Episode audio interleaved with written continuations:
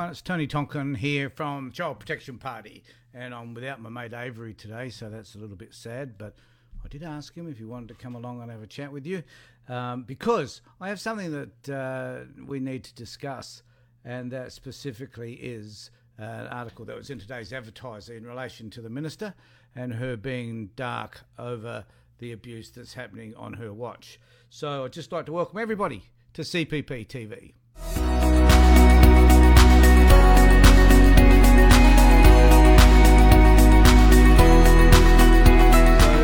Article uh, is uh, Minister in the Dark over abuse, uh, written by Lauren Novak and a colleague, I think. And uh, I just wanted to actually have a have a conversation with people about uh, what they think about a minister who doesn't know what actually is happening within her own um, within her own department. And uh, this is this is the second or third time I think that uh, Minister Sanderson's been caught out in this regard. Now, I just want to say a couple of things about Rachel Sanderson. Firstly, um, I think she's a reasonable individual. I think she's a nice person, quite frankly. And but this, the comments that I'm going to make are not about her as uh, specifically as a person and some of the great qualities that she has. I'm going to make these comments based on the fact that her ignorance of what's happening in the department is of paramount importance to all of us who are concerned about the well-being of kids.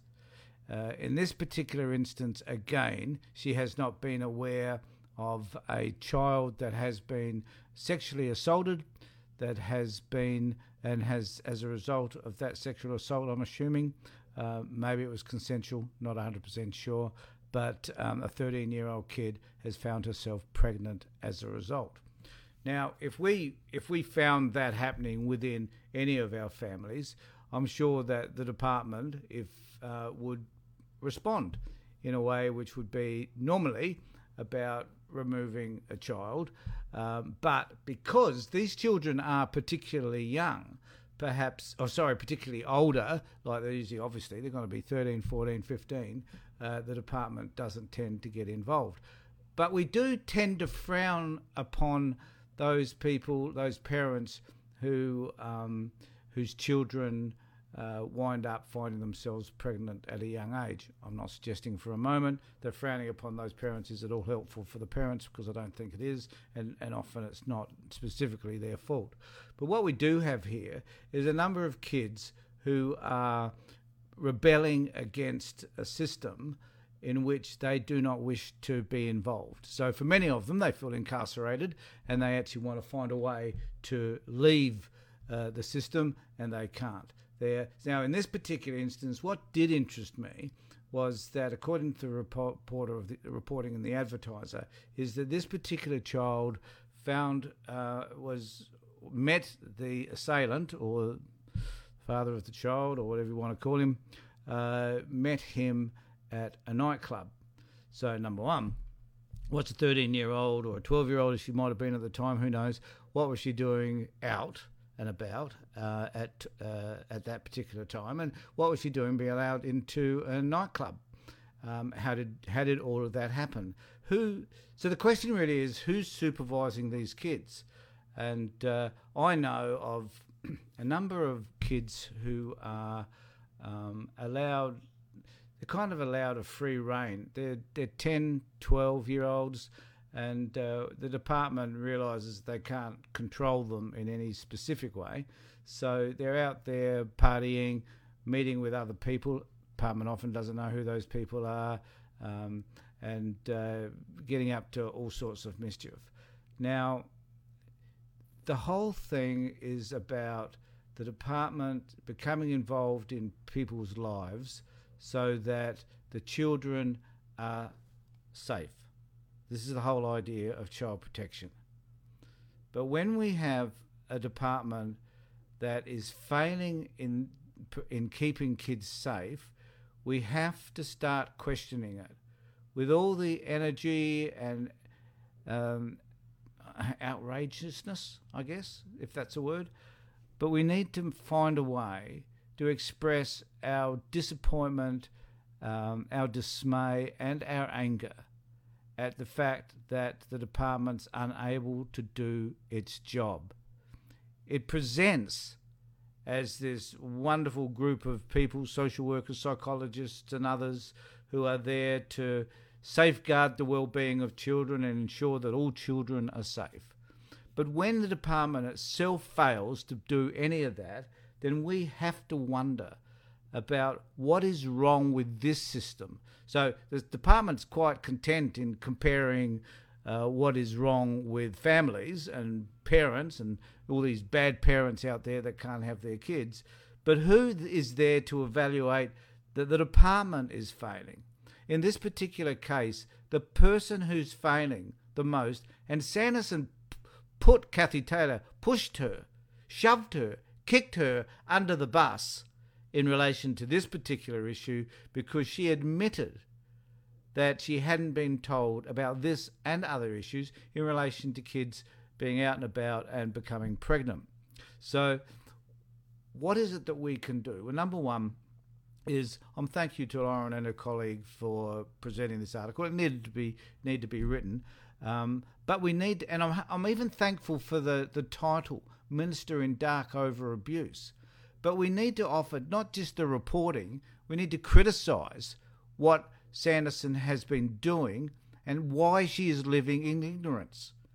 Because there are lots of other occasions where I think Sanderson is being left in the dark by the chief executive, Cathy Taylor. And we've said this before Cathy Taylor has to go. Cathy Taylor failed miserably when she was uh, in charge of things in Queensland. Why in the hell we employed somebody um, who was clearly failing uh, in another state? Why we brought them over here to fail, I'll never know. But Cathy Taylor's been there for years, and there's been no change within the department whatsoever. And it's at the end of the day, it's not about the minister so much as it is about who's running the organisation, regardless of what party's in power. And to this point, it's been Cathy Taylor. So any fallacies, any falsehoods, anything that fits within uh, the department rests on the shoulders of Cathy. Not so much Rachel, even though I guess she's responsible for what's happening. But if I was if I was Rachel Sanderson right at this moment, now that she's said all these things, I would sack Cathy Taylor. I don't think Rachel has an option actually at this point because Rachel looks stupid every time something happens and she's not told about it. So I don't know what it's like for Rachel when you know someone like Lauren Novak calls her and says, "Hey, do you know about this kid that's uh, that's that's that's pregnant and and had a child? Were you aware of that?" And Rachel, to her credit, says, "No, I didn't. I mean, she could have lied and says, "Yes, I did," and processes are in place and all this sort of crap. But at the end of the day, she didn't know. She admitted to not knowing, and she didn't know because Cathy Taylor didn't tell her. So the question is, why didn't Cathy tell her? And uh, I'll just we'll just have a look a little bit at the article that I've pulled up in the Advertiser, and then uh, we'll discuss some other issues that sit around this um, when I finish with this. So I don't know if people can see this, but um, she says, um, "I sh- so this is um, this is Sanderson. Um, I share the outrage that I'll that I'll, I'm sure the public shares, you know, good language. Yes, the public is outraged. We're outraged. Child Protection Party is outraged, beyond outraged, to see this stuff happening over and over again when parents are continually and forever being being punished as well. Um, I see we've got a few people online, uh, and that's really pleasing to see. Glad to see you all there. I'll do my best because I'm on my own, so I'll do my best to try and respond to some of your um, your comments uh, in a moment. Um, but uh, she said an independent review would begin within weeks and a report early next year. But so so does the independent. So does um, does the independent report mean that uh, that the report hopefully will come back and say, well, Cathy, um, that Cathy Taylor's got to go? No, the, the your job, your job, Rachel, is to make sure this department runs in according to the best possible principles and ethics that you can. And you are failing. Your department is failing. It fails at every possible level. Just have a look at previous videos we've done on ethics and principles and values around social work within the department. And I'll tell you, you are failing at every possible. But the point is, I think you're failing because Cathy isn't telling you what actually you need to know to make the changes that you need to make so that the department will function in a way which is actually caring for kids, right? And it should also, I hasten to add, function in a way that is helping parents to have their kids returned to them when they can. And perhaps, in many cases that I know of, not having the kids removed at all. You know, you've got you've got so much work to do that we're now focusing on this stuff which is just an indicator. It's just an indicator that you, Rachel, are not managing your department appropriately. If if you're a chief executive and you had things you had people below you not telling you things that you needed to know that would benefit your company or corporation or organization they and and they could not offer an explanation which clearly uh, which clearly Cathy doesn't in this case because she's done it before, they'd get sacked. Seriously, they wouldn't last a minute. But no, you put up with her. And I don't understand it. I really don't understand it. Because the more you put up with her and all the colleagues she has sitting around her that that feed into her about or feed into you about all the things that should be done. You know, and my guess this sounds like incredible rant. I do apologise to everybody, but it's just a chance to get some shit off my chest. I actually think that they feed you information about what it is they think you need to know without you questioning it or seeking a third opinion. You know, there was a there was a time, to your credit, Rachel. I'm speaking directly to you now. I know you probably won't watch this, but I'm sure I'm sure people from the department do. Um, that you you quite frankly used you know used to have meetings with me from time to time. David Waterford before Cathy used to have meetings with me on a regular basis, uh, mainly I think just to let me let off steam. But now I have this medium to do it, so I don't care so much anymore. But I'll tell you what, you can start to have conversations with people outside the department. You know, it'd be really helpful if you started to have some in depth conversations with parents who should never have had their kids taken away. I think you should be looking at what it is like for a parent to lose a child. You know, to be honest, I don't know what your marital status is. I don't know whether you've got kids or not. I actually haven't looked into you that much. I have met you, of course, as you know, but I don't know. But what is it like for a parent to lose a kid? It is horrific. Absolutely horrific. What is it like for a, tr- a child to lead to, to be moved out of their home and living and find themselves living with strangers. A child at three, four, five, six, seven, eight years old. What is that like? I bet you don't even consider it. Because if you did, these things like that happened to this kid, this 13 year old, would not happen.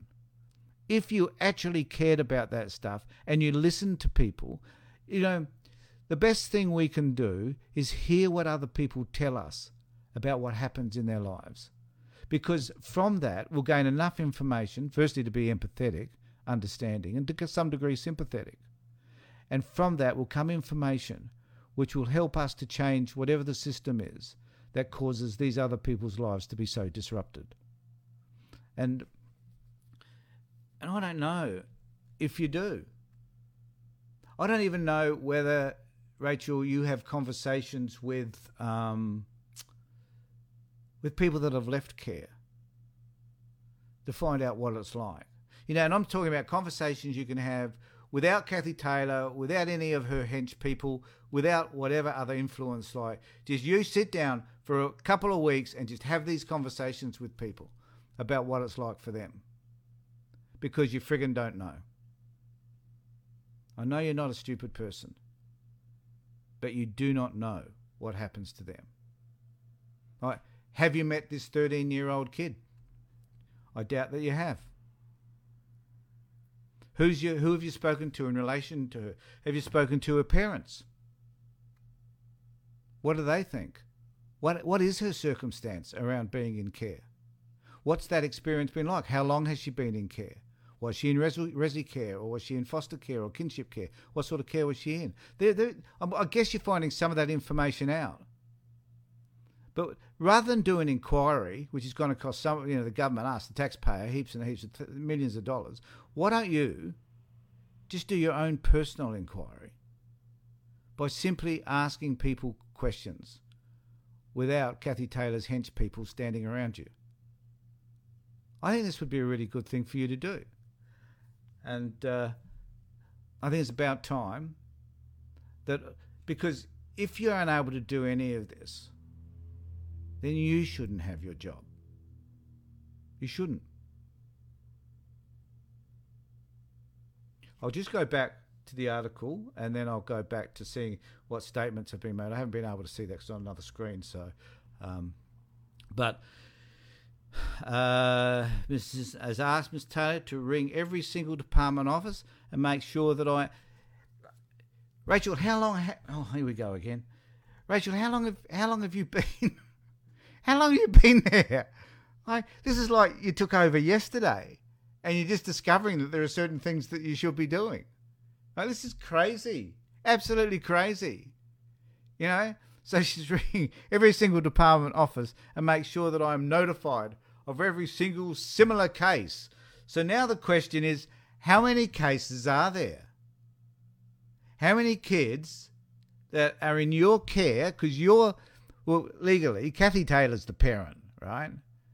You know, the, the minister, according to legislation, doesn't have that, that title anymore. Lucky you. But why not reprimand the parent? You know, I, I hope I hope, Rachel, that you've got it in you to be able to pull Cathy into the office on Monday, if you haven't already, and rip the daylights out of her for allowing this to happen. And I'd really be fascinated to know what excuses she offers.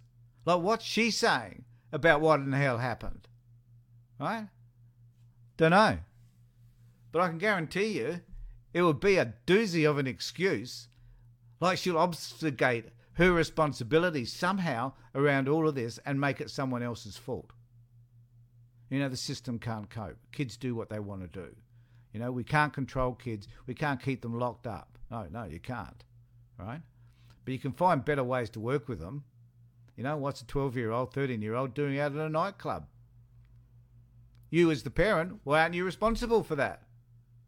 I mean, a, these are fascinating questions, aren't they?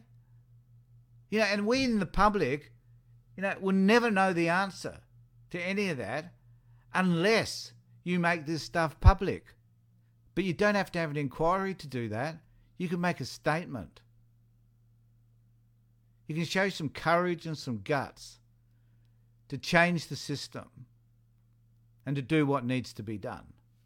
Now, also in this uh, in this article, um, Guardian, or they mentioned uh, and they, they to, to, to their credit, they did contact Nadia. They contacted me as well, but they didn't mention the Child Protection Party. But they did contact Nadia Berganetti from the Riley Foundation, um, and who are concerned about children running away from state care. It's a, it's a, it's not. I would like to know the number of kids that actually do run away.